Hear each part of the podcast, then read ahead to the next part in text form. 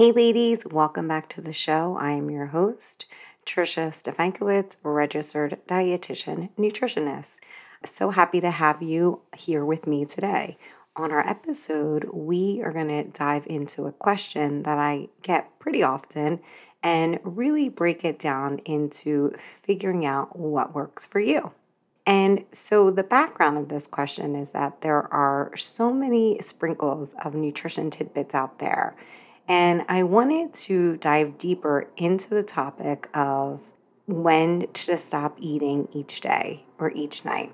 I think that a lot of times when it comes to nutrition, there are these little tidbits and these little I guess like these little snippets of information out there, but the context is often missing. And so that's what I want to really dive into today is like the context and trying to figure out what works for you. Because remember, with anything, especially when it comes to nutrition, it's not a one size fits all. And so many of us find ourselves doing the same thing that somebody else did, even though it's not meant to work for us. And so since this is a big question that I get, I really wanted to just kind of dive in and, and, talk about it and try to figure out where you fit in here. So, the big question is what time do I need to stop eating at night? And so, typically, this question is in the context of weight. And more importantly, what time do I need to stop eating by so that I won't gain weight? So, the thinking behind the question is that if you eat after a certain time, weight gain will ensue. And so this is what I want to talk about. So, I mean, if you've been listening for, to the podcast for a while, you will know that I try not to get focused on weight. We talk about, you know, some things related to weight, but I, you know, when it comes to weight gain, I kind of want to give you a bigger context of it. I think that again, it's so oversimplified, this whole idea of gaining weight or losing weight. And I wanted to kind of break it down. So, the answer to that question is that there is no magical time that you need to stop eating or you will gain weight. It doesn't exist. The time doesn't exist. The idea that you need to stop eating by a certain time is an oversimplified idea in the world of weight loss that if you stop eating at a certain time, you will lose weight. Well, the context of this is that it really depends on what your life looks like, right? So, this answer is going to be different for every single person. And what you would basically need to take into account would be to what your life looks like. So, I think what is helpful to remember is, and to think about when we talk about this, is that I think that there's a certain number that exists, whether that be six o'clock, seven o'clock, eight o'clock at night, so that there can be an endpoint to the day that you've had. And it's easier, I think, for most of us to have a starting point when we wake up and an endpoint when we are done eating or we go to bed. So I think that's kind of why there is this time, that there is this time continuum attached to this question. And also that many things that influence the time to stop eating is varied and according to like each individual. So everybody's going to have a different time that they go to sleep. Everybody's going to have a different time that they work until. You may have social responsibilities, you may have personal preference, you may have hunger. And so when I talk about weight loss on this show, I really try to focus on hunger and fullness. And so when we talk about eating and when to stop eating by, this is the context that I'm going to talk about it too as well. So I guess to oversimplify even more is that when you are hungry, you eat, and when you are not hungry, you stop eating. And so I think that's kind of where this is going to kind of go to. If we're going to have the discussion about if there's a time that I need to stop eating, I really want to dive into a little bit about intermittent fasting. So, intermittent fasting also, I think, ties into this idea that you need to stop eating at a certain time. And intermittent fasting is essentially that you eat during certain time periods and you fast outside those time periods. Typically, the schedule could be something like there's a ton of different schedules for intermittent fasting. You could fast for 12 hours and eat for 12 hours. You can fast for 16 hours and eat all that you want during that eight hour period. or it can be even tighter. There's people that fast every other day. So, this is also timed to an end point in terms of your eating. So, say if you're doing a 12 and 12 fast, maybe you stop eating at 7 o'clock at night and you don't eat again until 7 o'clock in the morning, and that's your fasting. And there are benefits to intermittent fasting. There are numerous benefits. There is a reduction in diabetes risk, there is research that supports that there may be a reduction in inflammation, and inflammation is really important because it's associated with lots of different disease states. And then the other, the much studied concept with intermittent fasting is that there is a longer, people tend to live a bit longer. So there's some longevity involved with it. Now, one of the things about intermittent fasting that I, I find is difficult or may not work for most people or some people is that I think that if you are someone who's prone to like any kind of disordered eating or binge eating or anything like that, it's going to be really hard to eat during certain times and then fast during other times because intermittent fasting isn't going to take into consideration any of your hunger or fullness cues. So, if you are somebody who is trying to find balance when it comes to eating, it's going to be hard to be like, oh, I'm really hungry, but I can't eat because I'm on my fasting period.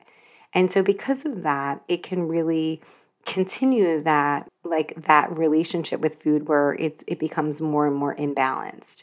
So, I think that's one of the disadvantages. I think another disadvantage is, is that sometimes when people are doing intermittent fasting, they're not eating the way they normally would. And so if they are only having like, especially if they're only having like a four to six hour window or something like that, so say they're fasting for 20 hours of the day and then they're only eating for four.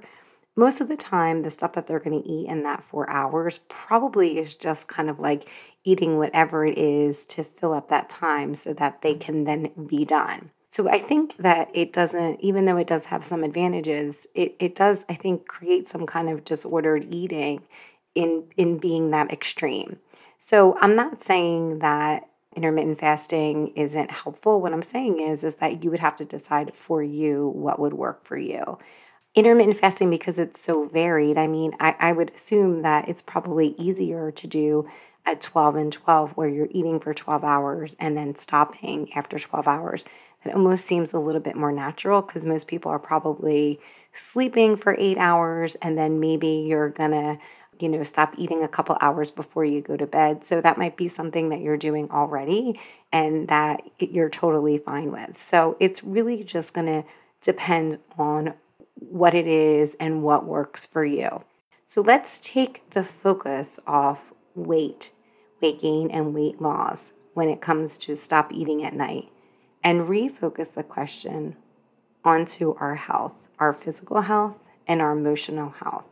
So, what are some of the reasons that you should stop eating at night that perhaps may improve your physical health?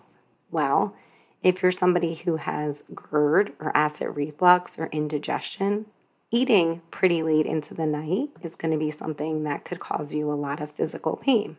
If you're somebody who has high blood sugar at night and you are trying to get some balance with your blood sugar, that might be a reason that you stop eating at night. Because if you're eating and snacking well into the night, you're probably going to have numbers and blood sugar numbers in the morning that are higher than probably what you want them to be. And then lastly, we know that if you're eating too late into the night, there is research to support that you have poor or, in, or interrupted sleep, so you don't have really good sleep when you're eating very late into the night. In terms of our emotional health, and some of the reasons that perhaps having an end point to when you eat, so having like a finished time in your head, is that I think a lot of us are so busy in life and we are coming home from work and there's a million things to do. Or maybe we stayed at work late and now we have to come home and try to find something, you know, to eat. And then we hop on the couch and we're sitting in front of the TV. We're getting all of these cues and all of these commercials. People are drinking wine. So now I want to drink wine. Or people are eating chips and now I want to eat chips. I don't know if you're the same way. So you're getting all of this like kind of stimuli and you may be starting to feel hunger or craving food because you are distracted. You may find yourself eating mindlessly. You may be tired or insert any other emotion here. The other thing is is that at the end of the night tends to be a, a time period where people have more time and they ha- tend to have a little bit of a habit here where maybe maybe they're used to getting a bowl of ice cream after every meal, something like that. It can be whatever it is for you. And so it doesn't mean that you have to do it. It's just something that you've always done and it's become stronger over time because you have made it a habit. And so there's a really big difference from eating for one of these reasons, whether you're distracted or you're eating mindlessly or you're tired or you're emotional eating or you're eating out of habit versus being truly hungry. So when we talk about, okay, what is the last time of the day that I can eat? Well, again, there's going to be a lot of factors here there's going to be a lot of things that's going to depend on what time you go to sleep, what time you wake up, and just really what your preference is. And when it comes to our emotional health, a majority of the emotional eating that we do typically happens at night. And so maybe having some kind of structure or some kind of endpoint would be able to counteract that behavior or to try to change that behavior for most people, when we're eating at the end of the night because we're tired or we finally gotten the kids to sleep and we have like two seconds to ourselves, or maybe, you know, all day you've just been preoccupied and now you can focus on yourself. This becomes a time for all this distracted eating. And the foods that we often crave during this time are the things that tend to be the most caloric and the less nutrient dense.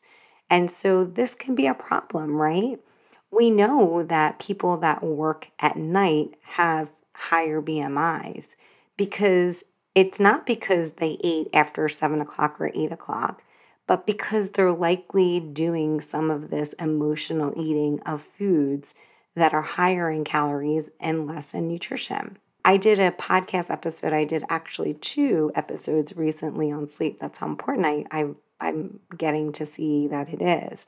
And in the first episode of it, there was a lot of information about sleep and what happens to our hormones and specifically our hunger, like our hunger and fullness and just different things like different hormones that affect that. And what happens is is especially in these people that work at night is that there can be an imbalance of those hormones. So it's not that they ate after seven o'clock and that's what caused the weight gain. It was because there were hormones related to being tired that were released because maybe they weren't getting as much sleep. And then also, those hormones were showing a preference for eating foods that and craving foods that were more um, caloric and less nutrient dense. So, now that we've kind of talked about it a little bit more in the context and opened it up a little bit, what is the answer here? So, if I were if you were to ask me like is there a time that I need to stop eating by, what would be my answer? So, what I would say to you is that the best time for you to stop eating would be to look at what your day looks like and specifically what time you go to bed and start to work backwards. So, why is this? Basically you all of this all of this is based on what your life looks like, what your goals look like, what your lifestyle is, what your sleep schedule looks like. So I think the easiest way to do that is to pick a bedtime and then try to eat like at a minimum of 2 hours before you go to sleep. If you're somebody who has acid reflux, you definitely want to eat maybe even more than 2 hours before you go to bed. So if you're somebody who goes to bed at 10, maybe like look at like anywhere between a 2 and 4 hour window of when you want to stop eating. You're going to know because you're going to if you've eaten something that is particularly like fatty, it might take a long time for that to digest. So in 2 hours, you may feel like so full, like you just feel yucky. So then if that's the case, you may need to eat you know, give yourself a little bit more time. So I would start, you know, thinking about if you're going to bed at, at 10 o'clock, anywhere between six and eight o'clock, really starting to think about like, okay, this is when I maybe need to have like an endpoint to this, to what I'm doing and what I'm eating. And again, it's basically going to be individualized to you, but just kind of looking like what your day looks like. And I think that's what's really most important here is just kind of having a plan of what your day is going to look like. And you don't have to have like and I would say like with with even eating, like I think that most people should have like an idea of what they're going to eat in a day just in particular. I think it's helpful to have an, an idea of, you know, the night before when you go to bed to be really successful to figure out and, and visualize what your day is going to look like. Are you going to get up first thing in the morning and exercise? What are you going to eat for the day? Are you going to have breakfast, lunch, and dinner? What is it going to be? And I think that's always really helpful because then you can kind of have like a window or kind of like a loose structure of what your day is going to look like instead of just like playing it by ear. And I think that also helps with the hunger and fullness cues too. So once you have your game plan for the day and then you know what time you're going to go to bed, so you start thinking, okay, I want to try to, you know, be finished eating by whatever time it is that you go to bed. Because again, that's going to be varied according to individual. Everybody has different times that they wake up, everybody has different times that they go to bed.